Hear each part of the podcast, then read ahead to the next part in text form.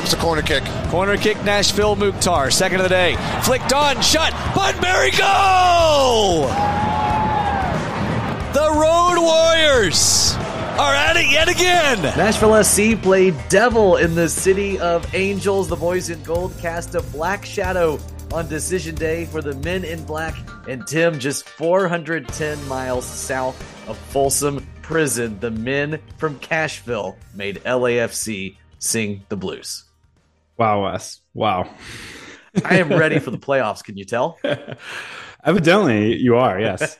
Audio courtesy of iHeartRadio. That's Teal Bunbury's goal that uh, elevated Nashville to a 1 0 win at LAFC on decision day. And we're going to talk about it as well as the playoffs here on Club and Country, the podcast of record for Nashville SC coverage from the two people who've covered the club longer than anyone in the respective disciplines. Five years, five playoff appearances for Nashville SC across all competitions. And you and I, Tim, have both been uh, there for all of them. I'm Wes Bowling, Nashville SC's radio voice. I'm Tim Sullivan, the owner of ClubCountryUSA.com, where I produce written work about the boys in gold. Nashville looking to make it past the final eight for the first time in their history, USL and MLS combined. And they put themselves uh, in the fifth position in the Western Conference after they became the second team this season to beat LAFC at home, the first to shut them out. And yet, Tim, that fifth spot honestly looks a lot worse to me than number six, which is where they would have been if LA had yeah. scored late or converted that penalty kick and ended this thing with a draw instead. Yeah, I mean, it had been 42 games with at least one goal in Banc of California Stadium for LAFC. So I'm, I'm not going to begrudge Nashville SC keeping that clean sheet because nobody else can do it. But um, you know, Nashville SC and, and specifically Joe Willis had a huge game at LAFC, but yeah, like you mentioned, for their efforts, the boys in gold get at least one more trip back to the Golden State this weekend, and we'll see if they uh, make it two in a row if they can knock off LA Galaxy. Do you think MLS should reseed its playoff? No, I hate time? reseeding brackets all the way. Always, I hate. I'm big fan brackets. I like the unpredictability yeah. and all that stuff, but uh, in this case, it would uh, make the fifth seed at least a little more palatable than the six, depending on, on of course what happens in that in that first round. Uh, of course, uh, Joe Willis saved a penalty in this one, first half stoppage time. Uh, we'll hear that call in just a little bit from iHeartRadio. Chicho Arango jumped so high he could see the LA skyline, I think, before landing and uh, well, hitting that ball with a thud into Joe Willis's right palm. Worst PK take, Chicho Arango in that one, or Brenner's Panenka for Cincinnati in 2021. Well, I think Chicho was trying a Panenka too, right? It, it was hard. Was it? A, it was hard sure. to tell because there was enough. It was just, it was just kind of that I couldn't really tell. bad. so so so Brenner, I'm going to let you off the hook because yours was clearly an attempted Panenka, whereas Chicho's we can't even tell if that's what you were going for. Uh, Brenner, Brenner, you get off the hook. Chicho's was worse. Fair enough. The transformative power of Brenner's miss was maybe even bigger. I think as Nashville for Cincy too. yeah, man, they've been good ever since. Seriously, uh, seriously, it was in, in, Brenner 18 goals this year, so he's gotten over it for sure. Uh, lots to talk about today, including uh, an awesome interview with one of our favorite guests a return appearance. Uh, the early shout, Joe Willis goes nuts with one of the best performances by an MLS keeper, not just this year, but in league history. We're going to chat about that. We'll also put Hany Mukhtar's Golden Boot season in perspective, and we'll explore the galaxy. And we'll also take a look at uh, LA. that, that, was dumb. Sorry. Uh, our guest is Tony Husband, Nashville SC's TV voice for the last three seasons. He, of course, has been with us for every magical moment, except for that uh, that Walker Zimmerman goal uh, in Atlanta against Atlanta to start the uh, the franchise history because uh, he couldn't make it over just yet. Uh, so so he came for the third game ever, and he's been with us for every magical moment since. And uh, Tony has incredible insight, not just about this club, and, and we'll look at the playoffs with him, but also, of course, now uh, about where Nashville fits in the international scheme of things and bringing his British experience over in that perspective. And what does he think about American soccer after his three years here uh, in American sports in general? In the mailbag, what's the deal with CJ? Uh, and who's going to start the first playoff match up top? As Teal Bunbury earned starting honors at LAFC. Plus, we'll look at how travel impacted NSC this season.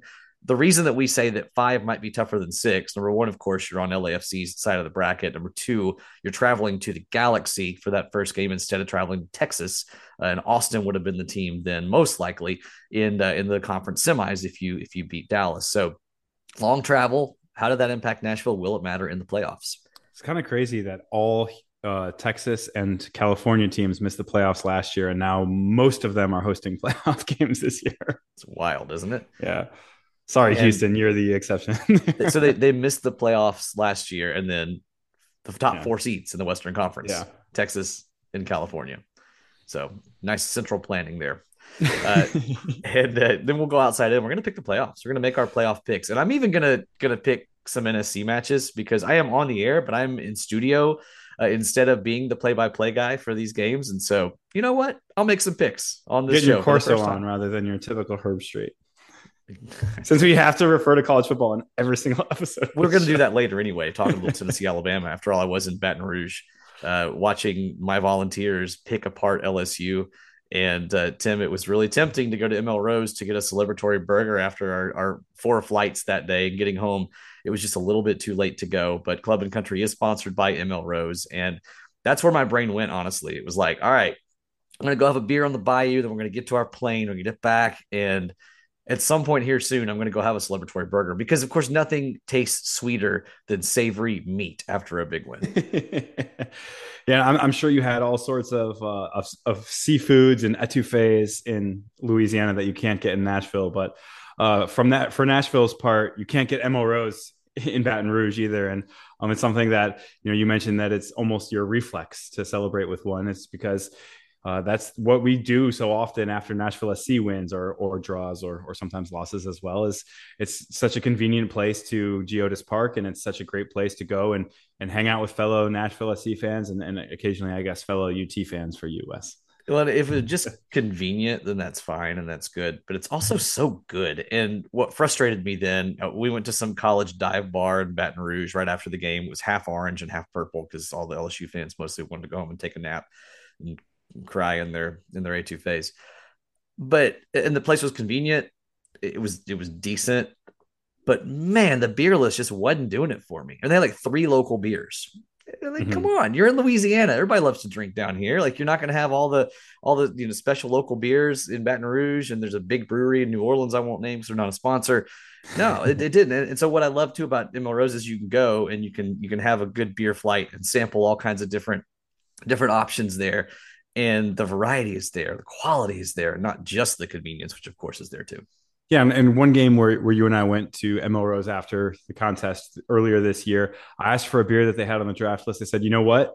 We don't have that on the draft list, but we have a different one in a bottle that is also local, that is a similar style. They, ha- they have not only the breadth of options, but the service staff is 100% knowledgeable about what you're going to want. If you order one thing and, and they're on the rare occasion that they're out of it, these guys know their stuff. Um, they can recommend something else that is perfect for you. And uh, what they uh, recommended was indeed perfect for me. So thank you to those guys. I had the same experience there too, where you sit there and you're like, you know what, do I want this or that? You tell me. And they're like, well, you know, this one's actually not as popular.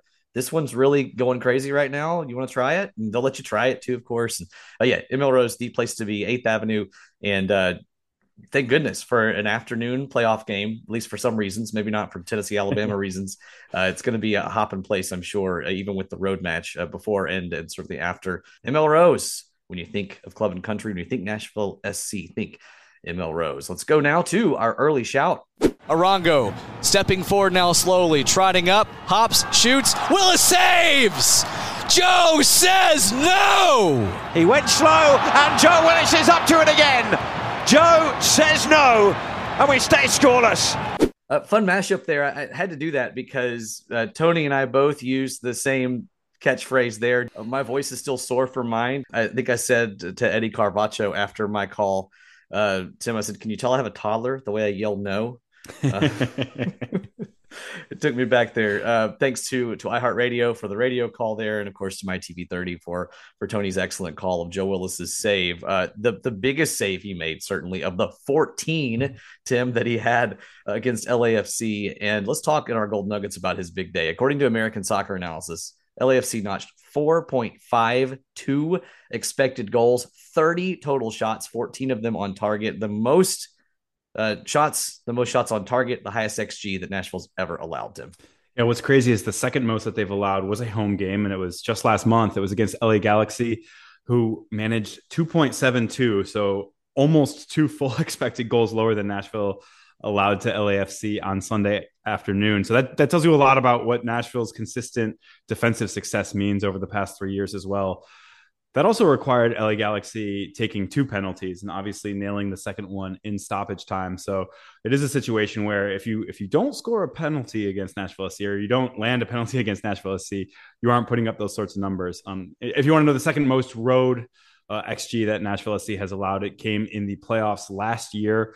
Um, 2.56 expected goals for Philly, once again, it was an elite performance from Joe Willis, and unfortunately, Nashville SC fell in penalty kicks on that one. Uh, those don't count in the expected goals, to be clear. Post match penalty shootout does not count for expected goals. That'd be fun though. You'd have like eight xg in some of those games quickly at 0.8 or xg inflation is out of control. Yeah, seriously. Uh, so LAFC's performance elite, not just you know, against Nashville. But when you look at larger historical perspective, the fourth most XG in a game for any team since 2013. And by the way, two of the higher ones were this year NYC against the Revs and Philadelphia against the Rapids. And what's crazy is not only was that the fourth highest ever, but the next highest while being shut out since Nashville SC did manage to earn that shutout was 3.63. So again, almost a full expected goal lower that was by Sporting Kansas City in a scoreless draw against Vancouver back in 2020. It was during the pandemic season, so we'll, we'll say that's a little bit different, and it hardly even counts. Um, oddly, on the road, uh, a team that shuts out the home team has only ever gotten 2.70 xg allowed against them. That was the Revs in a 4-0 loss to Houston uh, way back in 2014. So road teams actually give up fewer xG if they're, if they're going to uh, manage to shut out the home team. That's up because probably a style of play components that that Nashville fans are probably pretty familiar with. You go play to not get beat. Well, congrats, NSC. You almost doubled that. Good job. Um, and uh, Joe Willis, by the way, doubled his career high in saves. It was seven coming into the game. He had seven in each half, so a career high in each half. Uh, let's talk about post shot XG uh, 3.1 against Nashville. So Willis saved essentially 3.1. The rest were off target or blocked. Yeah, and, and you mentioned that hit seven was the most saves that he had had this year. Um, that that is certainly the, the most xG he saved for the reasons that we just discussed in the in the previous couple bullet points here. But in 34 games, he faced 138 total shots. 14 of those came on the final day of the regular season. 14 of his saves. That's over 10% of the total shots on target that Nashville SC allowed with Joe Willis between the pipes this year. Obviously, Elliot Panicco got a couple appearances in there, so that's not every shot that Nashville SC allowed. This is the first time that Joe had faced double digit shots since playing for the Dynamo back on June 22nd of 2019. Uh, he did not have quite such a good day then. Of the 10 shots that he faced, he allowed four of them to go in in a 4 nothing loss to Portland. And I know that Willis is not going to be a goalkeeper of the year finalist this year. And you know, I don't. And he's not, had... and he's not player of the week either, which is ridiculous. People voted for player of the week after they watched those Eastern Conference games and didn't watch the Western Conference games at all. I'm not. I've not looked at it yet. You guys at home know now. Gazdag, I'm assuming, with his hat trick for Philly. Brenner. Brenner. Oh yeah. Okay. Fair. Fair shout there. But man, when you when you score goals two, three, and four in a five-two win, T- that the Tim the Tim meter really really diminishes but those. I know, I know. That's that's exactly against DC. That's what, that's what I know. I, that, how many player players of the yeah. week have done it against DC now? Also, by the right. way, and how many of Gazdag's twenty two goals came against DC? I think it, it is it is maybe six. It's a mm-hmm. lot. Um, it, you're never going to have a keeper win over a hat trick. You're just not. If you ever were to, this would be the time. Fourteen saves, yeah. but of course. Uh, I, I, as soon as it happened, I thought he should be nominated as a finalist. He's not yeah. going to win it, even though I'm sure he'd get get my vote and certainly get yours. Yeah, and he got a greater percentage of the fan vote than the media vote. It must be noted. So shout out to the fans for actually watching the games. Once again, the fans ahead of the media in this league. As somebody who is media in this league, I can confidently say that. Uh, Hany Mukhtar claims the Golden Boot title despite not scoring in the last two matches. He closes with 23 goals, one better than Sebastian Driussi and Daniel Gazdag, who made a late run. A goal for Driussi on decision day three for Gazdag. Uh, so, Tim, let's reflect just a second on, on Mukhtar's performances this season, which I believe we both would say should merit an MVP award. What's your favorite Mukhtar goal this season? Yeah, I had to uh, do a, a, mental bracket to to have single elimination in here as well. But no, for me, it was actually pretty easy. It was the opener and the four nothing win against Dallas. Um, the aesthetics of this thing were beautiful too. He dummies the ball uh, to CJ Sapong, who plays him right through. He's got step overs. He hits the tight angle blast into the top netting. Just a lot going on there that was beautiful. And then when you look at what it meant to the season, it came right on the heels of home losses to Toronto and Minnesota. So Nashville SC season was not a guarantee to even make the playoffs at that stage. And uh, you know, if you score that one five minutes into a game against against FC Dallas, he was an, another playoff contender at that point, obviously, and, and Nashville couldn't quite catch up to them by the end of the year.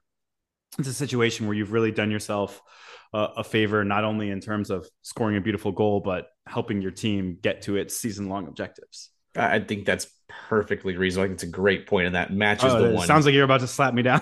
no, I'm not. No, I no, totally agree. Like if I had to choose one, and I was first in the rundown, uh, then then that might have been what I chose as well. I'll choose one of the two against Austin at home. Mm, that was gonna be my other choice too. in the Driussi showdown. You you mm-hmm. pick your favorite between those two. Uh, you know, I, I, think that set the individual narrative and, and to put Definitely. him ahead of Driussi in that chase. And obviously, it was a massive win as well for the boys in Golden Home. Uh, yeah, good. So one and two, and, and we probably each chose uh, the others. And I actually two. thought I actually thought the goal that I ended up choosing had come was the first one in the Austin match, but I was like, this short angle goal doesn't quite look as beautiful as I remembered, and I had to go back and look through all my match stories to be like, which one is the one that I'm looking for? And it had not been that long, unfortunately. So Cameron has a little hockey goal because he's Canadian, uh, half mm-hmm. Canadian, of course, and uh, we've turned it into a soccer goal in the backyard because I'm American. and uh, I, I tried after that week. I took a little mini soccer ball and I tried from Hany's angle to hit it in. Now my skills are slightly below abysmal. Barely, um, barely. Oh, I thought you were gonna say below Hany's. I was barely below Hany's. Oh, well, a little bit below Hany's, just a little bit. Uh, and you, you've, you've marked me before. Like I'm not a threat. You just I just run back and forth and yell things, and I'm basically a broadcaster on the field. Still, from that angle, I believe I hit it into my neighbor's yard a couple times, and we have a, an eight high, eight foot high fence. Um, that's about all I was able to do. Just ridiculous, absolutely ridiculous. Uh, congratulations to Hany with the Golden Boot. Congrats to Joe Willis for his 14 saves, double his career high. Let's get ready for Galaxy now. First round of the playoffs. Uh, Nashville SC earned just one point off LA in two meetings. Uh, Dejan with a winner late in LA early in the season toward the end of that long road spell for Nashville SC. Riqui Puig equalized late in Nashville to stymie the boys in gold, who looked like they might take all three against the Galaxy at Geodis Park. Based on those two matches, what you saw over 180 minutes, what do the dynamics of this matchup look like to you, Tim? Well, I think an important thing to keep in mind is that LA Galaxy must make the playoffs. Memorial Pro mandate won't apply now that LA Galaxy has made the playoffs. So that second penalty won't kind of uh, appear out of thin air. But I, I, am going to disagree. I think El Trafico in the conference semis is another mandate, actually. Fair enough, actually. But uh, realistically, we saw that these are two teams that are really evenly matched, and it takes moments of individual brilliance or or penalty calls. Nashville's goal in that Galaxy game was a penalty as well. Let's not get it too twisted yet, but it is a situation where they're really close to each other, and it's going to be who shows up better on the day. It's not going to be who is better overall. To stop me if you've heard this before. LA, one of the toughest teams to beat in Major League Soccer in their last 11 matches. Of course, you could say the same about Nashville SC. Um, Galaxy just one loss in their last 11, five, one, and five in that stretch. Fourth best in the West, total points over their last eight matches. By the way, Nashville has the best form in the West in that span. Um, and in that eight match stretch, LA Galaxy with the fourth highest goal tally. Tim, they haven't been world beaters, but they've been stable. And that's more than we've been mm-hmm. able to say about the Galaxy. And they were below the playoff line as recently as September 14th. Yeah, I think it's an okay team that feels like it is accomplishing less than the sum of its parts. The issue is some of the, especially the high caliber parts, are you know of the profile where hey they snap their fingers and all of a sudden not only do we have a team that has parts that include Riqui Puig, but we're now living up to that kind of total roster. So a team like Nashville that's going to focus on not getting beaten is kind of a tough matchup for the Galaxy in a one and done game, but you always have the, the expectation that the Galaxy could just say, okay, we have this amount of talent. Let's go and, and Chicharito beat Chicharito. Just don't take any penalty kicks, and and we'll be able to you know overachieve what we have done all year, but what probably is is reasonable with our talent. So we've talked about recent form. What about the underlying metrics? Galaxy ranked third in MLS in expected goals this year. They've underachieved by nearly three goals, the fourth most in MLS. As part of that problem, they're just nine for 14 from the spot. Also, they've gotten 14 penalties awarded. That's amazing. Uh, but they've missed five of them. Thanks, Chicharito, for several of those. Mm-hmm. And then defensively, when you look at the underlying numbers, at least the very base level underlying numbers, seventh most goals allowed, but eighth highest XG against. So not a significant deviation there. Tim, I know those are just the, the most basic underlying numbers, you know, X, XG, XG against. But do you think they provide a fair representation? Any other revealing figures that you throw out there? Yeah, no, I think that's fair. It's they those add up to look like a team that is good, not great. And I think that's a pretty accurate encapsulation of what the Galaxy is. Uh, I think when you look further into the numbers, goalkeeping has been an issue. Um, Jonathan Bond is allowing 120% of expected goals faced to find the back of the net. That's not terrible, but it's not good. You, you want to get uh, less than 100%. You want your goalkeeper to go out there and, and make some plays for you. And Bond has not done that. Uh, meanwhile, in attack, I think other than the penalty situation, they have they have a player. so congrats to Kevin Cabral. I'm about to roast you pretty hard here, but they have a player who is who is plenty responsible for their XG underachievement as well. Um, Kevin Cabral has turned 5.17 expected goals into just 2.83 post shot expected goals, which means he's missing the net a lot or putting it right into the keeper's chest. And all that is added up to just one goal. So, you know, you mentioned Wes, wow. they're three goals behind their expected goals. Uh, he personally is, is 4.17 behind. So the rest of the team isn't doing so bad. Pretty and impressive. then, um, yeah, you mentioned Riqui Puig earlier. They were plus 1.82 expected goal differential after his arrival, but they were plus 5.52 before it. So he basically didn't change their overall performances since he played uh, uh, just over a quarter of the season. Um, basically, they are the same overall quality of team that they were even before he arrived. Yeah, it's it's really interesting stuff when you talk about the individual quality they've brought in in the second year under Greg Vanney. Uh, when you talk about a guy like Douglas Costa, when you talk about Puig, I think you know certainly is extremely talented. Uh, they would rather not, for sure, for sure. Talk about underachieving. That that, that yeah. one hasn't hasn't worked.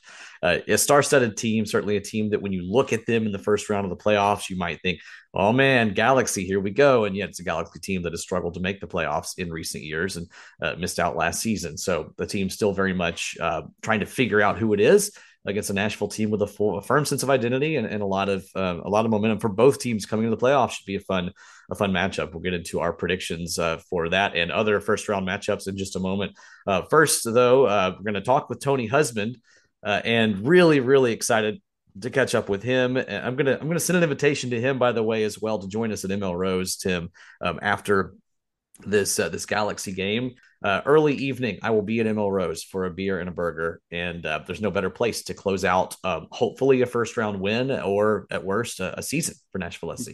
Unfortunately, I'm not going to be there, but I'm really looking forward to to hearing the stories that that we've heard. Um, you've you've heard people seeing us there. You've heard people who are who have grabbed a beer with us. Uh, once again, shout out to to Kate and Logan for for a great night uh, several weeks ago at this point. But it is a situation where we're, we're so happy not just that ML Rose wants to be a place that people go watch sports. Just they want to go hang out with fellow Nashville SC fans. You walk in there on a match day, whether it's a home match day or an away match day, that place is going to be loaded with gold. There's going to be people eating, drinking, being merry. Um, maybe something Gary. I don't know. I was I really could have if I had pre-thought this, I really could have thrown a rhyme in there and been been writing ad copy for ML Rose. But alas, at, at this stage, um, it is a place that we'd love to see people hanging out and uh, chatting about the boys and gold. Mary with Gary, very. If Nashville SC is victorious, let's uh, let's go ahead and bring in Tony now. Well, it's cliche to say our next guest needs no introduction, and yet uh, he doesn't. Tony Husband joins us now on the Club and Country podcast, of course, the TV voice of Nashville Soccer Club for the last three seasons. Tony, you've represented this club so incredibly well, and, and we thought it was a great time to have you on as the playoffs get going to reflect on the season, to reflect on your three years on the TV crew, and and just to shoot the breeze a little bit because somehow we hadn't had you on this year. I, I was looking at my records, and it's hard to believe. Well, firstly, uh, Wes and Tim, thank you for the introduction. I did did enjoy it. Secondly, you know, you guys have been the soundtrack to my season, and early in the week, you will find me plodding or sometimes actually just walking very slowly around Bicentennial Park and Germantown in, in Nashville, trying to stay fit. Uh, and I will be listening to you and your range of wonderful guests that you have on every week. Now, the only problem you've given me this week is that with me being the guest, I don't want to be running around Bicentennial Park listening to myself. so I, I, might have to go and find the other bowling and find some material. oh, go find the better bowling. That's a great idea. Yep. Get on get on the 1045 morning show with him. Um yeah uh, there you go. Well i think you should play yourself on full blast. Uh right in the middle of bicentennial mall. Go for it. Uh, nobody well, will judge be, you at all. Put on put it on speaker. Don't even wear the headphones. Yeah, exactly. no, that would be way too much way too much. But it's great to be on with you both. And uh, you know it's great to to be able to look, you know look back on this this past three seasons and and look ahead to you know post season because we we never know what happens from this stage it's a wild and crazy league. And, and you talk about never knowing what happens. Nashville SC goes on the road to LAFC, a team that's lost at home exactly once all year, and comes away with a victory despite giving up a record number of shots, shots on target, expected goals, you name it. Could you have imagined that, that that was the result, especially at halftime when you saw what LAFC was doing against Nashville? And yet this defense again continues to bend occasionally, but not break. It was so typically Nashville, wasn't it? I mean, if there was a game that summed up in many ways some of the best qualities that we've seen from this Nashville group in this three seasons as a major league soccer team. Uh, this kind of summed it up, didn't it? Going on the road, you know, facing a lot of adversity, you know, huge array of attacking talent on the other team, uh, and yet Nashville found their way through and they got their goal. And I think what encouraged me the most as well was that having got into the lead, they held that lead all the way through the 90 minutes. Because on a few occasions this season, if there has been something that's been different, is that they haven't always been as effective at holding on uh, to leads they've had in games. So I think it augurs really well, you know, to go into the playoffs. I actually saw Gary Smith uh, and Mike Jacobs down by the locker rooms after the game, uh, and I said to them both, you know, you you finished in the same position that you started the day in, in fifth in the standings. But actually, you're in a very different place when you consider the 90 minutes you've just played. You've just come to the Supporters' Shield winners you've just won, you inevitably know that almost certainly you're going to have to go through there again. And you now know you will have to go through there again if you're going to go all the way to the cup. So, you know, what better than to get that result on Sunday and to do it that way? Incredible, right? Yeah, it, it is a situation where they, they didn't necessarily make it easy. They needed a massive performance out of Joe Willis, and that's something that obviously they've they've come to expect over the course of three years now. But it seems like it had been the best performance that we've seen out of him in a while. Is that is that kind of the take that you had as well? Absolutely. Joe has, you know, not had the easiest year. Let's be yeah. honest with it. You know, for the first time in his time uh, here in Nashville, he's had genuine pressure on his shoulders. Elliot Panicco is someone that you know is very, very highly regarded. Uh, and we can see why in the, the, performances when he's been in this side. You know, goalkeepers in that kind of specialist position they have to they have to step up from time to time and meet the challenge, which is very different to the rest of the, of the outfield roster. And I think he's done fantastically well. Uh, that was an outstanding game. I really, I, I, would say one of the top two or three games I can remember seeing Joe Willis have uh, in this Nashville group. Uh, the penalty save again was just a, another kind of you know one of those moments. I thought back to the Panenka that Brenner tried on him in Cincinnati last year, um, and I thought you know he obviously you know they hadn't they hadn't watched that penalty save. Um, so no, you know, a towering performance from from a pillar between you know the posts for for Nashville. A, a great display from him, and nine clean sheets for the season. I might have made a, a not quite family friendly uh, social media reference to the, to the Brenner uh, save last year during the game two thumbs up, right? Thumbs. Yeah, thumbs exactly. Exactly. I think yeah. I referenced it in the commentary and then realized that I couldn't really take that story much further.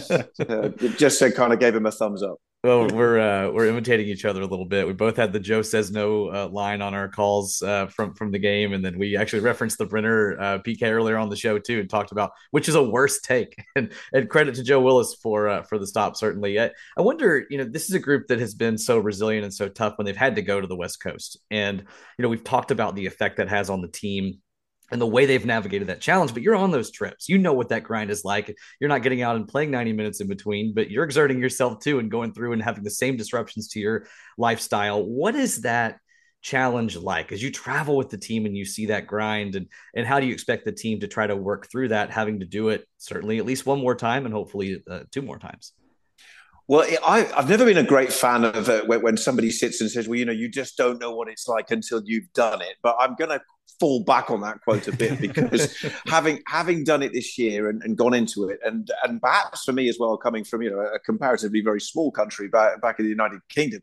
um, you just do not appreciate the, the travel and the time that takes uh, and just the fatigue that can set in on you. Maybe not even just at the time, but in the days following those trips. To do eight right off the bounce at the start of the season was, you know, remarkable for Nashville and to come out of it so well. You know, just uh, is a testament to the work that you know the group did and how they were prepared by by Gary Smith and that group. I do think they were helped by the fact that at the end of last season, they played so many games on the road as well. And they almost got into this mentality of road trip, road trip, road trip. And they got very used to it. We all got very used to really, to, you know, we turn up, park the car, go and get on the plane, you know, and then get off. And as Gary said a few times, you know, they, some of the players, they're probably getting off in cities. They don't even remember where they are because they're just getting used to it. So it's amazing what routine can do.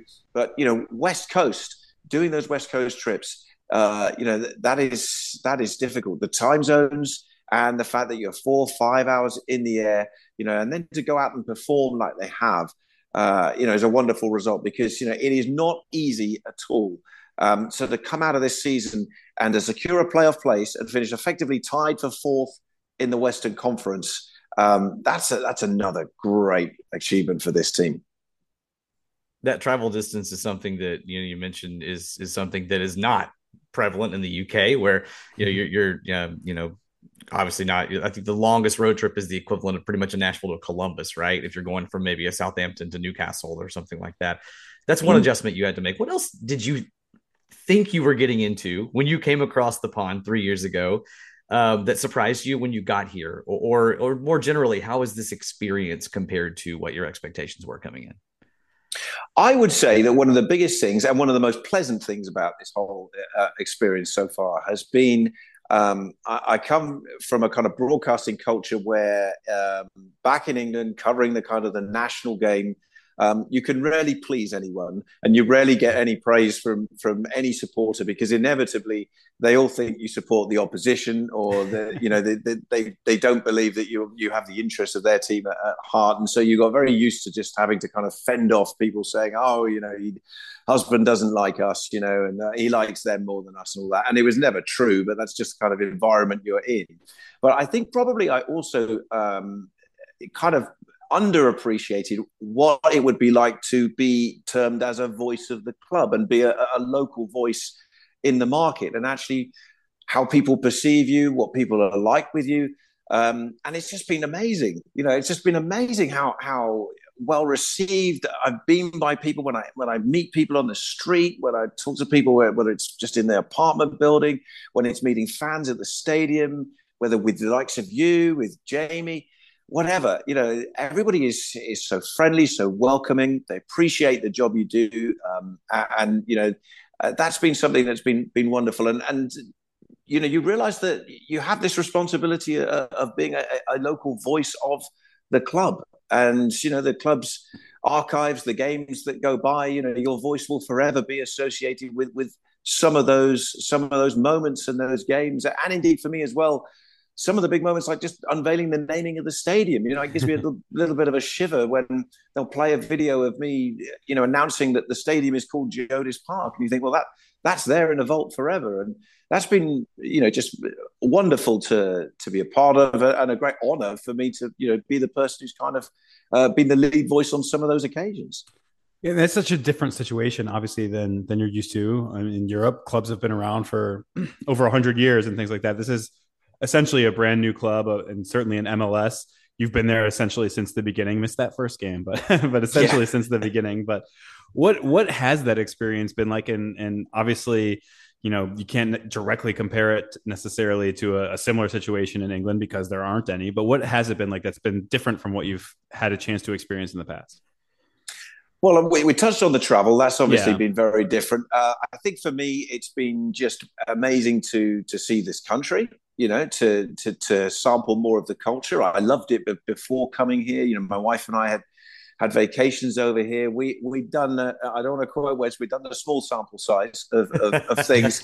You know, um, he does uh, down listen. the years. He did. but, but um, but you know this was this was totally different. So, so it's been wonderful to you know to for example go eat barbecue in, in, in kansas city uh, you know to see the coastline of the pacific northwest and, and, and down that coastline you know to california um, to go to the nation's capital and get to the hotel. And i remember the excitement when you know got to the hotel uh, on the friday night i think before we played in dc united last year um, and within 10 minutes, I'd run down the road because I wanted to go and see the White House lit up and illuminated. Um, and so, you know, that for me on a personal level just, just has been uh, uh has been wonderful. And to go to some of the stadia, and it's funny because we got some brilliant soccer specific stadia in, in this country, and obviously we have one you know right under our noses in Geodis Park. Uh, but for me, and you, you, you know, you know my my interest in American sports culture and history. So for me, I, I will I'll never forget doing a game, albeit a terrible game, but a game at Soldier Field on a Sunday lunchtime oh. in Chicago, and to yeah. be able to welcome an audience into Soldier Field at midday on a Sunday. Um, it wasn't a great game, but you know, with the dozens it was an amazing moment. yeah, yeah, absolutely. Yeah, we, I mean, we did one at the New York Red Bulls uh, at Stadium for New York City FC. You know, it felt like mm. it was a game from the pandemic because uh, that game was moved over there. But even you know, going to Gillette Stadium, you know, where I'd sat at home in the UK and watched you know one or two Revs games down the years and some great moments uh, you know from Foxborough. Um, but of course, also seen you know the, what the Patriots dynasty had done there in, in the NFL, and so to be in the booth there uh, and calling sport, you know, really special, really special moments for me. What I catch every time I have a conversation with you is what you've just conveyed here, which is your passion for American sports and your curiosity to to really bask in, in that. But coming over, I've also shared with you what my initial concern was until the very first conversation you and I ever had, in which when, when it was completely alleviated, alleviated, which is, oh, they're going to bring in some British guy. He's going to tell us how it's all done. He's going to try to make us conform to his norms instead of meeting Nashville where we're at.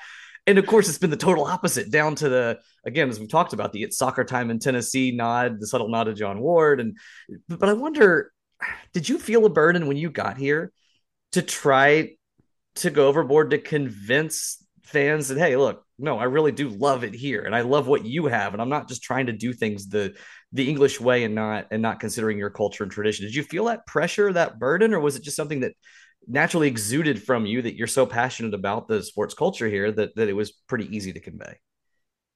Well, I'd like to think it was pretty easy to convey because I think it was genuinely real. I mean, and you know, we, you, we all know from the time we spend when we're not broadcasting and we're just we're just chatting. You know, the, the areas of conversation we move into uh, are just the things that we enjoy and we talk about the sports culture. I mean, you even before we hit the record button today, you know, we're talk- I'm asking you about how big this game is going to be for UT this weekend against Alabama. And, uh, you know, I'm fascinated by that. You know, I still turn on college football on a Saturday and just wonder at the traditions of it. And, and you know, Wes, I was watching your Twitter feed at the weekend from LSU, you know, just in awe of, uh, of what it's like. So I think it was just a hopefully a natural thing, and most definitely, you know, I, I, obviously got some advice before I came over from from people who I would you know regard extremely highly. Uh, Ian Darke, who obviously has been a very familiar voice uh, on ESPN over the years, and we'll hear him on Fox in the World Cup um, later this year as well. You know, I mean, he, he said to me, you know, I know you wouldn't do this, but you know, don't come over like you're a know-it-all. You know, some British guy who, who you know just knows more than anyone else, and um, that wouldn't have been my style anyway, to be honest, because you know I would never profess to to, to know all in any sense. So uh, it's been a natural process, really, of just you know wanting to embrace the market uh, and just immerse myself in the culture and the whole you know the soccer time in Tennessee. I only ever intended to do it once. I just meant to do it that one time. Just thought it's a nice thing just to say. Um, but it got such a good reception. I thought, well, okay, well, I'll, I'll, I'll do it again but if anybody ever says, "Oh, he's just ripping off some kind of famous old phrase," then I thought, "Well, I'm not going to do that. I'm not going to do it for that reason. It's always going to be, you know, just it's our nod for our privilege and my privilege to be in this market, in this state, broadcasting sport. And you know, if we can put a little twist on a famous line, then you know, hopefully that goes down well, and it has." Which is exactly how I how I took it as it was intended, and, and you know, I asked that question um, despite the fact that that it's always seemed very natural. It, it's never seemed like you were trying to to force a connection. It has always seemed very organic and, and very natural. Uh, well, I'm glad I'm glad that it has come across that way yes, well. Of course. That's important. Absolutely. Uh, all right, I'm going to get you into just a few rapid fire questions here, and you've already referenced a couple of things that, that, that I was going to ask you. We'll go with it anyway. Um, you know, you give short answers, give long answers. I don't really care, so it may not be rapid fire. It might be, you know, somewhat um, slow fire, and that's okay too. Uh, first question: fire, favorite though. favorite road city you've gotten to visit? Oh gosh, um, I mean, it's hard to it's hard to say that you can't enjoy, you know, and be very fortunate to travel somewhere like, ironically, Los Angeles, and and to be on uh, Saturday morning this week, you know, running along the beach in Santa Monica, and just say that you don't think to yourself at times, you know, what a what a lucky man you are. Um, so I, I would I would give LA uh, the nod, but out of interest, just and I'm going too long. I know, sorry, nope. uh, out of interest as well. But I would say out of uh, purely fascinating places to visit. You know, for example, Salt Lake City, fascinating place to go walk around, the altitude and everything. Denver, Colorado, great place to visit. You know, but LA probably pips them. Awesome. Uh, favorite player to watch from an opposing team. Oh, favorite player to watch from an opposing team. Well, I did enjoy seeing um, Carlos Gil play last year. Uh, Lucas Zelarayan, I've always enjoyed watching from uh, from Columbus. Um, we've not really seen the best of Chicharito in in uh, the games of the Galaxy, and I hope we continue to not see uh, t- um, too much. Um, but I would probably tip towards Zelarayan because I love watching a player who can affect a game, much like Hany Mukhtar. You know, he can he can single handedly change the course of a game. So uh, let's let's go with him. It's been a little while. Know. It's been a little while since anybody's seen the best of Chicharito. let's, uh, yes, let's be straight. Don't tempt him. I'm about to knock on my wood desk over here. Yeah. Uh, what about the best broadcast setup at another stadium? And obviously, we know what Geodis Park is. It's superb, but but uh, on the road. Am I allowed to say Cincinnati? Uh, I think so. safe, safe space here, Tony. Yeah, the, the, the folks the folks in Cincinnati are great. The broadcast setup there and their new stadium is is outstanding, as is actually Columbus um, you know, a, a, really, really super, super setup. Um, so I and I think you know that says everything about new stadiums. Austin as well is is very well geared for uh, for visiting television as well. But uh, uh, hats off to Ohio though; they have done a great job with their stadiums and they're super places to visit. Last of the rapid fire questions here. We all know what Hany Mukhtar has done. We all know Joe Willis has had great moments. Walker, two-time defender, defender of the year. What about maybe your your favorite player to cover on this team that's not as heralded? The you know the, the most underrated player that that you've covered here for Nashville SC over the past three years. I'll throw a name at you that you maybe wouldn't necessarily expect, um, but I, I think if you were to go back and Tim, I'm going to trust you on this because I mm-hmm. trust you on my, you know, statistical breakdowns of, of, of everything. I, am always kind of, you know, monitoring what you've got. So, um, but sometimes in soccer, you find a player where he might go unheralded, but he also, the team in general, performs better when he's been on the field. And I, will say, let's go back over two and a half years in this, not necessarily just the, the you know, the, the mm-hmm. small sample size of recent games, for example, but uh, I think hats off to Alex Muyl mm-hmm. for being a tremendous, tremendous team player, for a player who has always done the job he's been asked to do, covers more ground than anyone, and that's been a fact in the last season and a half in in MLS. Um, and you need Alex Muyl type players in your team when you have stars like Hany Mukhtar uh, at one end of the field or whatever. Um, and so I I would give the, the, the vote to Alex on that because you just have to have great team players sometimes. I mean, there are other players you could mention. I mean, Anibal Godoy, I think, has been you know immense. Dax in midfield, you know, Sean Davis. But um, I'll give the nod to, to Alex. And he's a guy whose whose contributions I think don't show up in the score sheet a lot, but uh, they're they are very important, not just to any team, but to a Gary Smith team, especially the, the way that he plays the game is a, a match made in heaven for, for Gary. All right, I, I agree. I agree. Mm-hmm. And you know, pops up. You know, you got the winner in Columbus this year. Mm-hmm. Um, you know, just just a, a really important conduit. You know, to a team that doesn't always get the first line of the headline after the game as we look forward now to toward the playoffs, we've talked a bit about the the grind that Nashville is going to have to to face, and we'll talk on this show about some of the dynamics of that Galaxy matchup. But but looking now at this Galaxy team that obviously you called you know, less than a month ago in that 1 1 draw at Geodis Park. What do you think Nashville needs to do to come away with either the victory or a hard fought draw turned into its first ever penalty shootout win? I think first up, you got to stop Riqui Puig. I think he's been uh, a game changing signing um, for the Galaxy. Mm-hmm. Uh, a really, really bright talent for this league. Um, uh, you know, a positive spark uh, uh of creative talent to come into the league at this point of the year.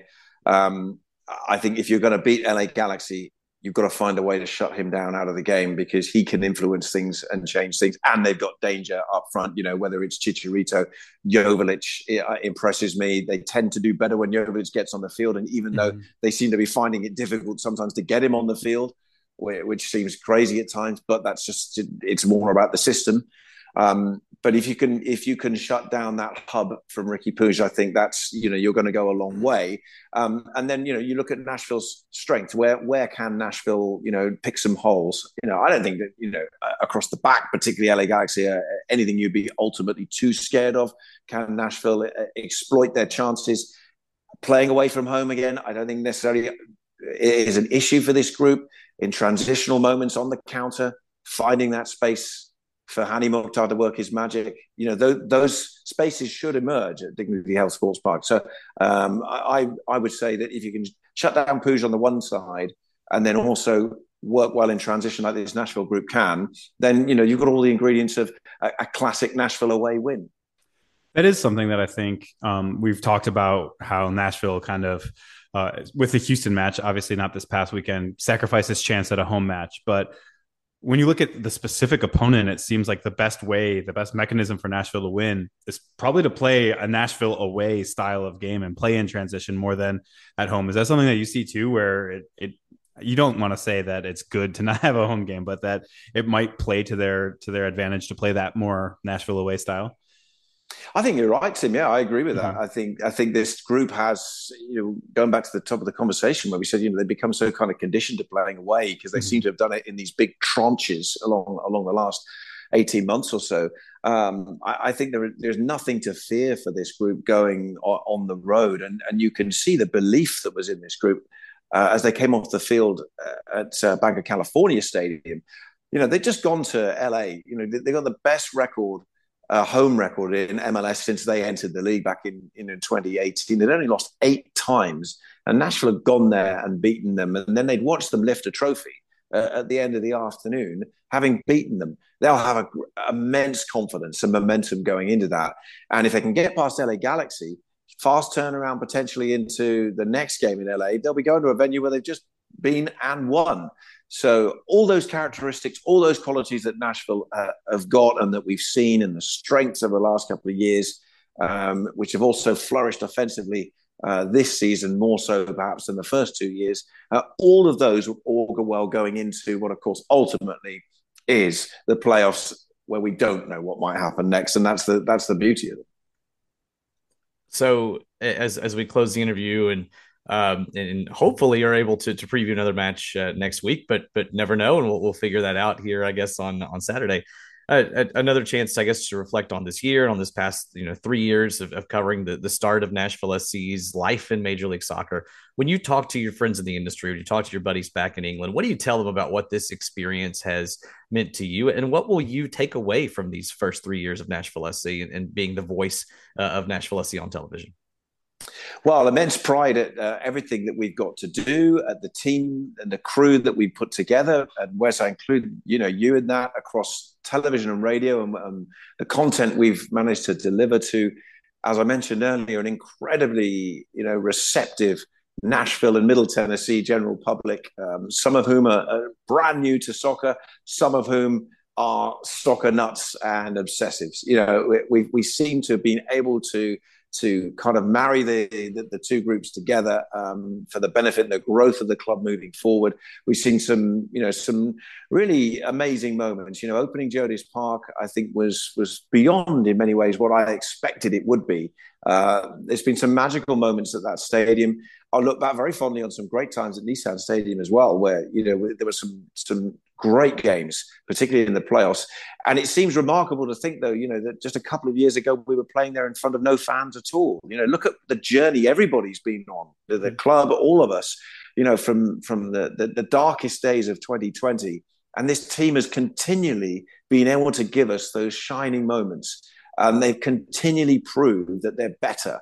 Um, and Wes, you know, I know that you did a message after the the uh, the radio broadcast on, on, Sunday, you know, and I kind of I would say, you know, you and and Tim, you know, you you're two of the original insiders, you know, here, and and you've seen the journey pre MLS, um, and the satisfaction it must give you to show how MLS has worked here and is working here, and now the fact we're watching games. Uh, a stadium that is averaging crowds in the top five in Major League Soccer. You know, that must give you great satisfaction. Uh, it, it, certainly pleases me. And people back home, when you know when they see snippets of Nashville, they, they say, "Wow, it, you know, it really looks good over there." So it, it really does look good, and boy, it's really been good. Well, and and you know, as as two people who were sitting next to each other at First Tennessee Park on a dreary, rainy February day, watching Atlanta United pretty much take over the stadium in the first scrimmage USL um, before this club. I think this club had practiced together for maybe 10 days in, mm-hmm. the first year of USL when we saw that. You know, I, I, think it is it is a little bit tempting not to be gatekeepers because I think we're both the opposite of that, but to be defensive of this club's history and its voice and so to have you come in and to be so proud of telling that story and so curious about that culture and remember that first that first Cincinnati match you came to me and said hey let, let I want to learn some more stories about that Cincinnati rivalry in USL the Tucker Hume bird flapping and and those things. And and we re- I think we all recognize that this has to grow beyond what it was in USL to be special. And to see it have done so so far at this early juncture and to to the fact that you were the connection with so many of those new fans in that first year, especially of MLS when they couldn't get in the stadium, you were the voice, and the the, the passion and the curiosity and the precision uh, and artistry with which you you you know told those stories is something that is so deeply appreciated, not just by us, but by you know listeners, by people who um, the, the, majority of our fan base that knows your voice way better than it knows ours at this, at this point because of the job that you've done telling the story. So just a point of personal privilege to thank you not only for for that, but also for your your partnership in in getting ready for broadcasts every week. Um, you guys have a more robust preparation process for for TV. Um, but we're we're connecting every week uh, as as folks may or may not know to, to talk through some of those storylines with Gary Smith and and independently of that as well. So your your friendship and partnership in that has been has been awesome and it's been a blast to to work alongside you. Well, that's really kind of you to say, Wes, and you know, and, and to, to Tim as well. You know, the, you know, you guys are, are, doing an amazing job with you know with this podcast and the work you know that you do, and you know the, the league moves into a, you know, a new landscape now, which fundamentally I think will, will be very very exciting for you know for for everyone ultimately. Um, but you know, we also take with us you know some absolutely precious memories of the first you know this very very early era um, of Major League Soccer, and, and actually you know going back to over in Europe and England where our clubs are, you know, 120 odd years old or whatever. And you can only imagine what, what might have been like in day one of, you know, a, mm-hmm. a club like Woolwich Arsenal or someone like that. Um, and, you know, we were here at the start and we should never underestimate what that would have been like, whether it's the start of MLS or indeed going back further. You know, it, it's it's really, really, we, we occupy special places in history and it's been a privilege to, you know, to, to tell those stories. Well, thank you so much for joining us, Tony. And uh, who knows what the future holds, but thank you so much for your work these first three years in Nashville SC. Thank you to you both. Speak to you soon. We'll, we'll, close with with uh, a, a, call that uh, I asked Tony. What, what's one of your favorite moments, favorite calls? And uh, he referenced the, uh, the playoff goal by Hany Mukhtar against Orlando City last year in that three-one uh, playoff opening win at Nissan Stadium. Uh, and uh, so we'll play that on the way out here, courtesy of ESPN 94.9. Tony, thank you for for everything you you've done in these first three years for this club, and I look forward to to keeping in touch. Thank you both.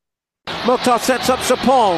Sapong, nice control. Back out to the right to Mukhtar. He's running at the penalty area. It's Hany Mukhtar for Nashville. Onto his left. He's still going. And he's put it in with a quite incredible virtuoso goal. How about that for an MVP? That, ladies and gentlemen, is Hany Mukhtar. And that is Nashville SC 2, Orlando City 1. Mukhtar magic in the playoffs. Awesome discussion as expected with uh, with Tony and you know Tim. I, I've shared this story on here before. I've shared it with friends too. But you know when Tony came over from England, uh, I was unsure what that meant for the dynamic of our local broadcasts. I didn't I hadn't met Tony, didn't know him from Adam, knew he was good at what he did. I'd listened to some clips, and be, worried, right? Like, do we need somebody from England to come over and tell the story of our team? Hmm. Did we need somebody from England necessarily? No. Did Tony add a significant amount, and was he the right person to do it? He has proven over the last three years that he has been an incredible choice, an incredible asset, an incredible ally to Nashville SC supporters. And, and again, the, the, number one reason why I think he's been so good is not his ability, which is vast, his experience, which is vast, his eloquence, which is second to none, but it's his curiosity. It's wanting to get to understand this market, get to know the supporters, get to travel to professional sports cities across the United States and Canada and, and see those places and our best conversations uh, he and i have been about those things and uh, I've really had a blast working with him, getting to know him personally and professionally. Uh, Tim, I, I uh, he he has been the soundtrack for for three years of special moments for for Nashville SC, and uh, will always be honored for that among these fans. Yeah, you mentioned the maybe hesitance to say, "Oh, Nashville SC needs an English radio announcer," and that's something that is that has always been kind of a pet peeve of mine in American soccer. Say, "Oh."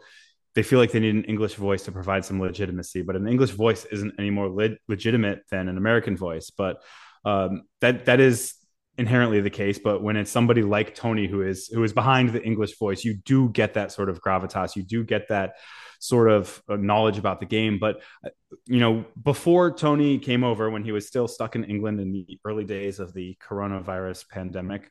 Uh, we all met with him, I think individually over Zoom and just to kind of get to know him.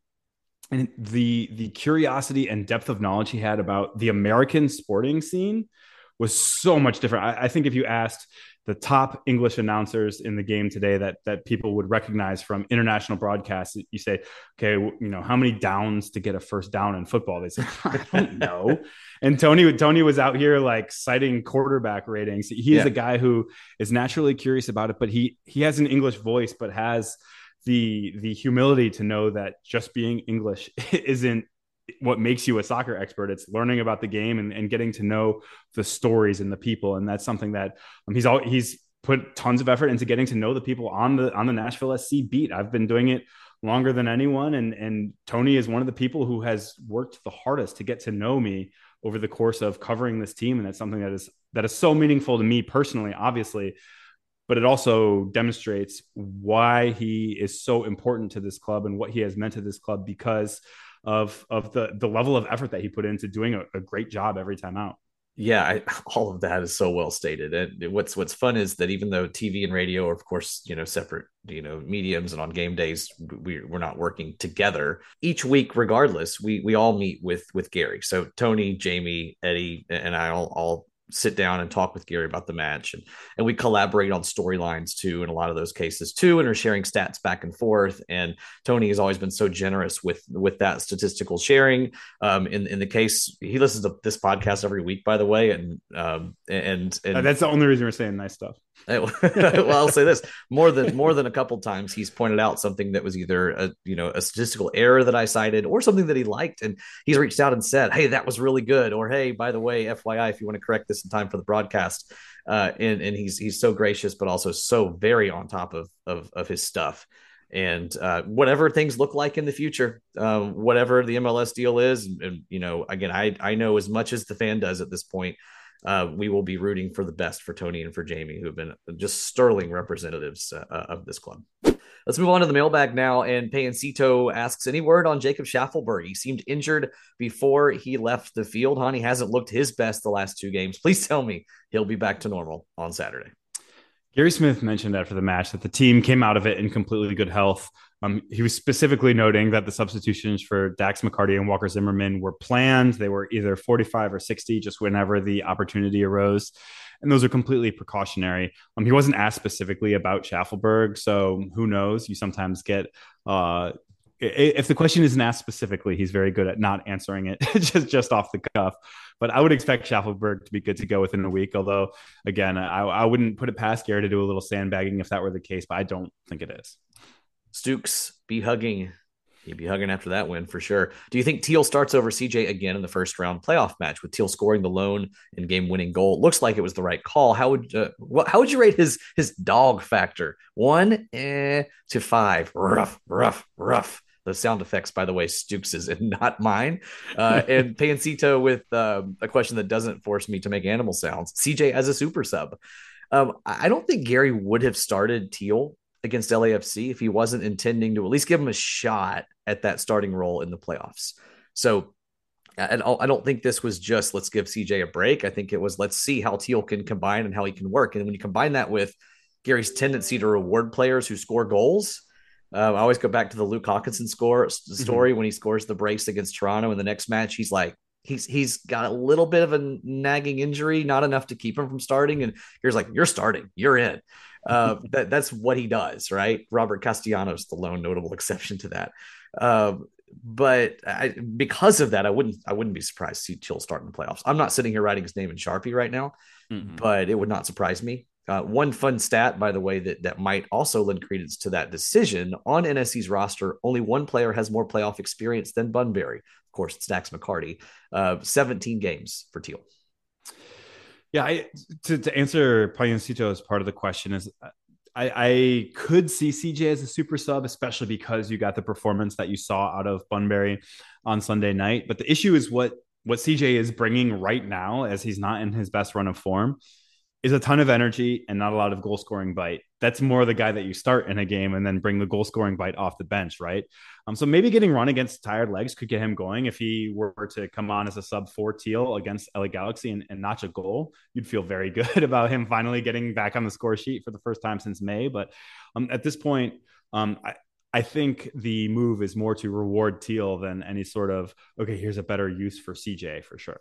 Yeah, I think oh, someone we didn't answer the dog question. Uh, four dogs out of five. I'll give it five to come back from injury and to be second only to Hany Mukhtar in goals per 90 for Nashville SC this year. Give me, give me five for sure.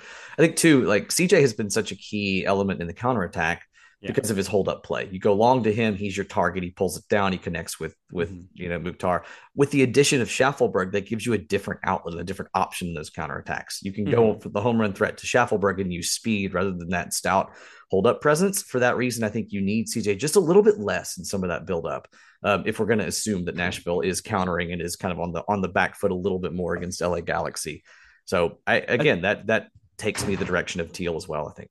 I think one thing in regards to that is CJ seems to be more willing and and uh, has the mindset to spark the, the counter attack, spark the break too. So he can send Shaffelburg in a way that Bunbury probably probably can and, and could, but we haven't seen as much from him. So there is you, there's a lot of dynamics that go into this. I don't envy Gary Smith finally having uh, the decision to make between a couple of healthy guys up top because ha- he hasn't had that opportunity a lot this year. I think we could have a whole podcast episode just on that question. It's a really good one, and I don't think there's a wrong decision. Mm-hmm. Of course, um, you know, if somebody scores, it's going to look like the right decision. Uh, patron saint of coffee. How deep do you think this run can go? If I read correctly, we have LAFC in the second round. You do read you correctly. Do. Uh, PSOC. Uh, granted, we bested them yesterday. Uh, you have to think the playoff game is going to be completely different. Yeah, I, I mean, I think whatever happens in that, whatever the result is, the dynamic will be a bit different with LAFC, of course, having everything to play for instead of basically nothing. Yeah, and in terms of how deep the run can go, I, I don't think you can rule out Nashville SC at this stage. It's not to say they will go on to to capture MLS Cup, but the potential is there. Um, I'm, to me, honestly, if, if I just look at the 14 teams that make the playoffs, RSL and Miami are the only two that I look at and I say, eh, I don't know that I could see them going to the the cup, much less winning it. Um, but you know, as for the potential return to LAFC, both Steve Cherundolo and Gary Smith will be less itchy on the sub trigger. we saw Carlos Vela come off after 30 minutes, I believe, and obviously um, we saw Walker and Dax come off at halftime, like I mentioned before. So these were two coaches who who wanted to win a game, yes, but they also were very focused on what is the bigger goal and I think uh, the the repeat nature of that LAFC uh, potential is is just it's going to be a completely different sort of game. Yeah, don't look at LAFC's game against NSC as a template for beating LAFC. Look at it as an as yeah, an yeah, example. Just, just go and make 14 saves if you would. Go, go, Right. go set a record for XG face without Hope Rongo hits a Panenka. goal. Yeah. So don't obviously don't look at it as an example of how. Look at it as a, as an example of it can happen. It- Mhm. it- that it can happen, not how it can happen. Um, and with that, I'm gonna I'm gonna tell you the 538 odds as they stand uh, today, Monday after decision day, and then I'm gonna tell you why they're crap. Um, 538 gives Well, NSC a There- 34. there- there's one reason right there. What's that? There's one reason right there because they're the 538 odds. Well, that's fair. And I'm sure Tim's going to give me five different sites in his content recommendations. no, and no. give 538 odds. is one of my go-tos. But, They're pretty uh, good. They're pretty You can, you can you can note some obvious deficiencies just by looking at that. Well, and then I won't get into methodology of, of what's Yeah. going on here, but but if you look at the numbers, you're going to call them deficient here. Nashville just a 34% chance of beating Galaxy uh, in that first round game. Uh, I, I think it's 50 50. I think it's a toss up. Uh, I Mhm. think it's going to be, you know, a really tight game as these other two have been between the teams this year. Uh, moving forward, just a 9% chance of beating LAFC to make the conference final, 4% chance of making MLS Cup, a 1% chance of winning MLS Cup. For what it's worth, those first round odds for Nashville better than any other team uh, seeded fifth through seventh. Uh, but I think again, I'd put that Galaxy match as at, at something resembling a toss up. And every other set of odds, I'm not saying Nashville's your favorite to win MLS Cup, but one percent, you know, just a one in less than one in ten chance of beating LAFC on the road. I I don't Well, like those numbers. Yeah, I mean, a, a, a big uh, input component to 538's uh, numbers is the the roster spend, the the transfer value of your players. So it's it's starting from a point that yes, they they kind of get to a better spot by the end of the year, but MLS, a salary capped league, is just inherently different than every other league that they're trying to do their global rankings for. So you have to keep that in mind when you look at exactly how those things um, play in a league that has a different set of rules. Charlie Pate, how much, if any, will the 2,000 mile trip times two affect the team leading up to Saturday? And again, if Nashville beats the Galaxy, they would have to return to the West Coast to play LAFC. Um, it would be a Saturday, Thursday swing. Um, on trips to the West Coast this year, Nashville's three, one, and two this year. So just one loss in six. That one loss came to Galaxy uh, late in that one. Uh, the one time they had to go to the West Coast and play on short rest, it was a draw against Portland. That would be the scenario again with a first round win if you want to call, you know, five days between games a, a short rest. Yeah, there's there's stress on the players' bodies. It's like a you know 2,000 mile trip, like you said. That's not easy. You're sitting there, not moving basically for four hours. That's not easy to go and then play a game. Um, there is there is stress on the bodies, and Gary Smith did mention in the post game press conference that a potential win over the Galaxy might see the team stay uh, Sunday through Wednesday and, and train in California. Uh, though that was being after being asked a bunch of times by a Galaxy beat writer, so definitely take that with a grain of salt. That he's kind of just trying to get rid of the question. Um, but it doesn't make a ton of sense to fly back either Saturday evening or Sunday morning to only have two training days and then have to fly right back. So it is something that if that win over the Galaxy were to happen, it's something that they would really have to consider. And the fact that we're talking so much about it makes me think it's not going to happen. Nashville's going to lose to the Galaxy. John Mueller, how's the environment change in the playoffs, or is the expectation for this team business as usual? He says, I know everyone would say it's just another game, but surely the win or go home aspect is in the back of everyone's minds. This is a team that embraced its road warrior status earlier in the year, and I think that remains the case. A game like you saw on Sunday night with a heavy focus on, on don't get beat versus go out and play beautiful ball is going to be the name of the game for at least the next two matches. So I don't I don't think the the playoff environments might be more raucous, but I don't think the team's attitude changes. Alex Wynn, how far can the underdog mentality take this team in the playoffs? I didn't go back to calculate games in which Nashville SC was the quote unquote underdog, because unless you're going by Vegas odds, that's a bit subjective. Even then, it can be. Um, but but I went to road performances. Nobody in the West earned more road points this year than Nashville. LAFC and Austin tied Nashville with 26 points over their 14 road matches. So, um, you know, I think if you look at the raw results rather than trying to assess a hard to pin down underdog psyche question, I think it has to bode well, right? That Nashville SC has been difficult situations. And of course, you talk about those first eight uh, on the road to start the year, the best team to ever have, have survived that stretch. And then having the oldest roster in MLS can come with some drawbacks, obviously, too. I mean, experience, age, there's a there's a bit of a continuum there. But certainly when it comes to having experienced players, that, that that's an advantage when you have guys going on the road who aren't phased by uh, by a tough playoff environment that LA is going to offer. Yeah, for me, it's uh, I don't know that underdog mentality is even quite the right way. It's not quite pre- precise enough to put it into perspective. Certainly, they're all in on the you know we can go anywhere and beat you. Um, as I as I mentioned previously, and as you just said, you just said they have proven it so far over the course of this year. But um, this this is a team that won a franchise record number of games this year with 13. They won just 12 last year. They had 18 draws, which is how they ended up with a lot more points. But seven seven of their 13 wins came on the road. Um, that's yes, that is more than half of the wins this team got came away from Geodis Park. So I wouldn't necessarily characterize it as as a road swagger necessarily, but they're not going on the road, you know, saying, "Oh, we are we're the underdog," you know, "Oh shucks, look at us." They feel like they should win when they are playing a team that they have shown that they can play right there with. Uh, there's no doubt, and I think you know if there are, if LA Galaxy beats Nashville, as they very well could, there'll be a number of reasons that that will happen. Nashville being daunted by the task of traveling cross country to play uh, a vaunted franchise in this club will not be a reason. The Nashville yeah, I mean, when a guy like Walker Zimmerman was at LAFC, he had to travel almost as far to Carson for for those games anyway. I mean, driving versus flying, you're exactly right. uh, Patron Saint of Coffee, uh, hitting on my psyche as we talk about the team psyche. Uh, guys, I'm gonna have a tough time. I'm gonna be real. Tennessee's playing Alabama and this is not a Tennessee Alabama game that resembles any that that we've seen at least coming into it since 2006 Tennessee's last win over the Crimson Tide. They're playing it right around the same time. Uh, and patron saint of coffee's in the same boat. He says i'm managing my emotions. It's, it's going to be a big problem come sunday uh, saturday afternoon. It should be fun. I'm i'm glad you think it should be fun patron saint. What i think is that there were six possible slots that this game could have been played and the one that I didn't want is the one when it's taking place. I can also tell you there was a ticket waiting for me for Tennessee, Alabama. Having my my orange cake and eating it too would have been quite nice. Yeah, roll, roll tide. No, I don't. I don't actually. That on this I don't actually care. I'm just rolling. Then don't say it. don't say it. You don't. That might be the first time I've ever said it, except when quoting that one ESPN commercial. I, I have quoted it a few times, but only with the the popular saying in Tennessee, which is around the bowl and down the hole. Roll roll. Um, let's go outside in, and we're going to make our playoff picks, not just for this first round, but for the whole gamut. Uh, first, starting the Eastern Conference, uh, the matchups again: five seed Cincy taking on New York Red Bulls. Number six, Miami traveling to NYCFC. They're going to play that in a stadium. I'm, I'm, I do not know which. The Mets are done now. I guess it might be Citi Field.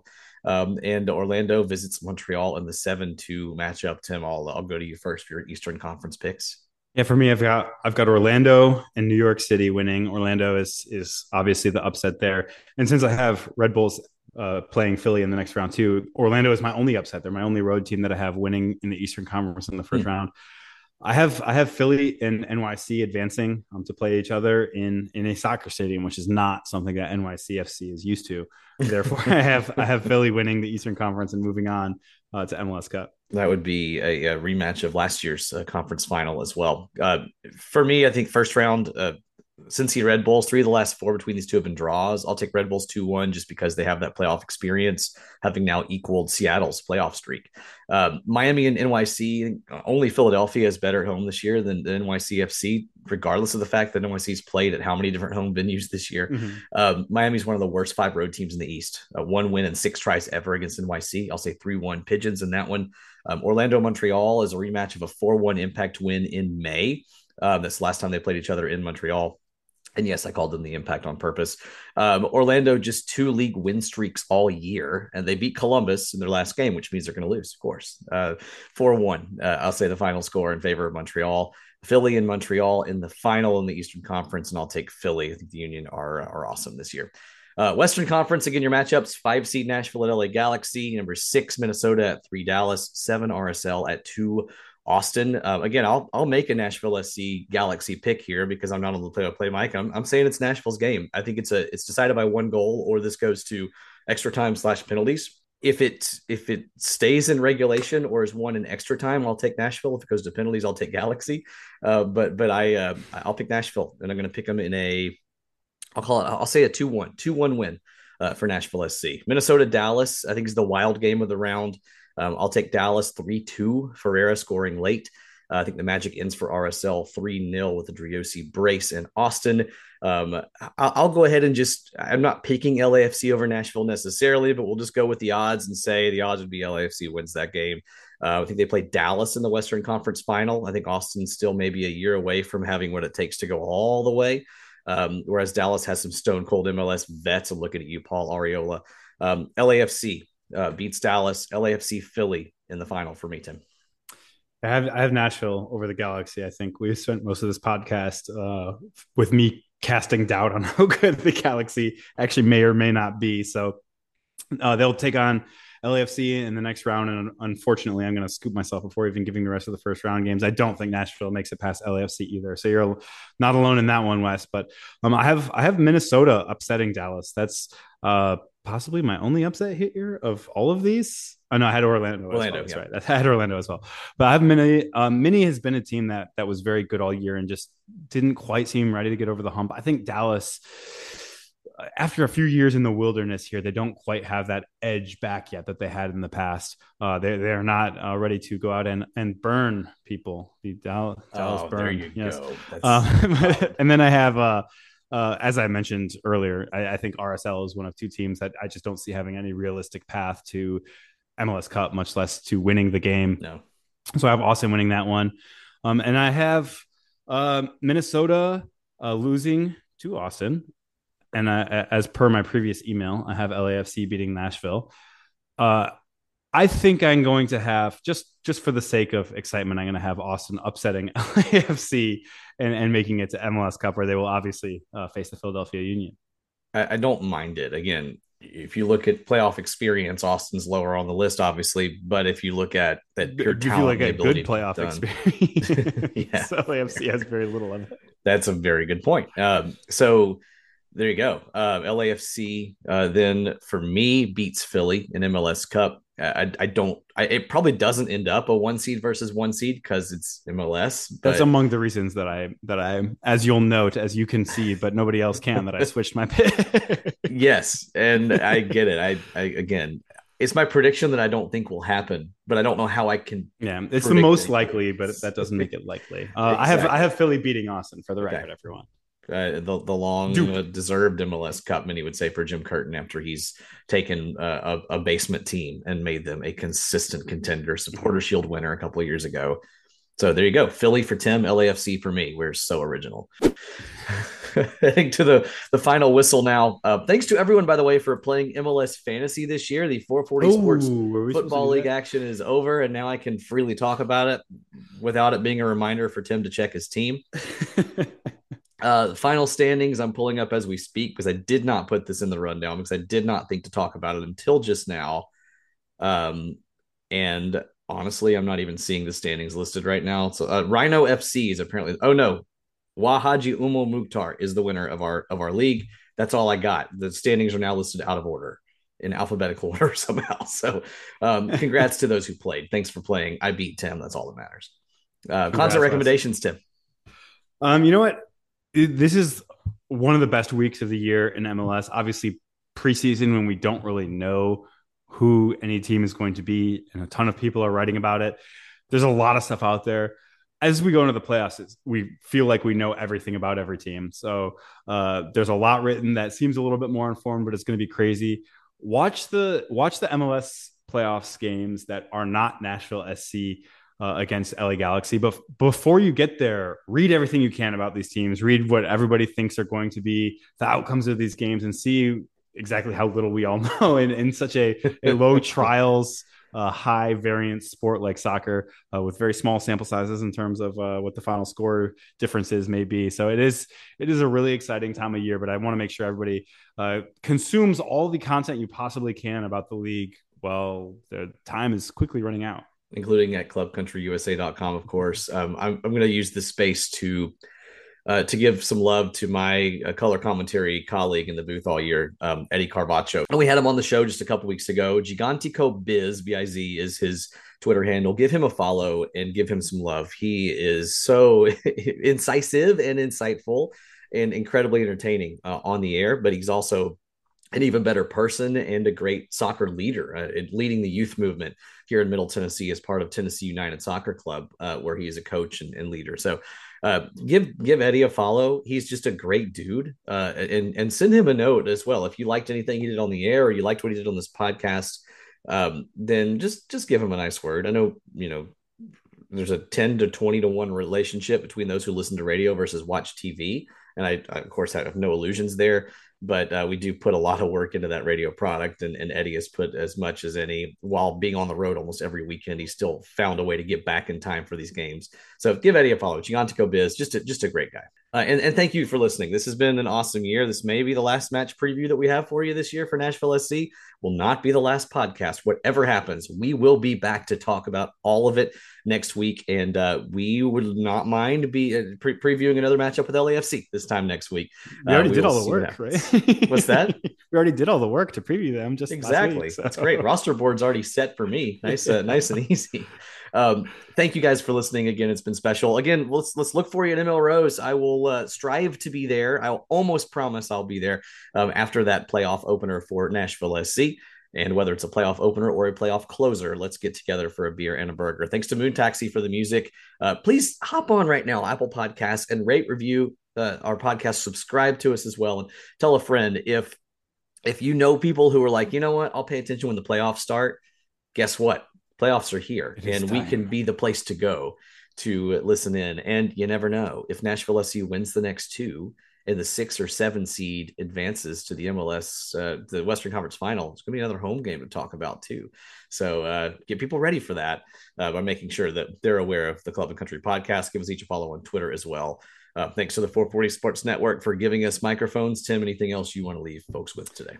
No, thank you so much to everybody who is has stuck with us, not just this season, but everybody who's been there since the beginning last season as well. It's been an incredible ride, and we're looking forward to uh, the the 2022 edition of it not being over quite yet. So uh, there we go. The Coyote has not seen his shadow, and so Hot Tim Winter is not underway anytime soon. Not yet. That's It's not upon us quite yet. Uh, thanks to Tony for joining us as well, and we'll talk to you guys next week.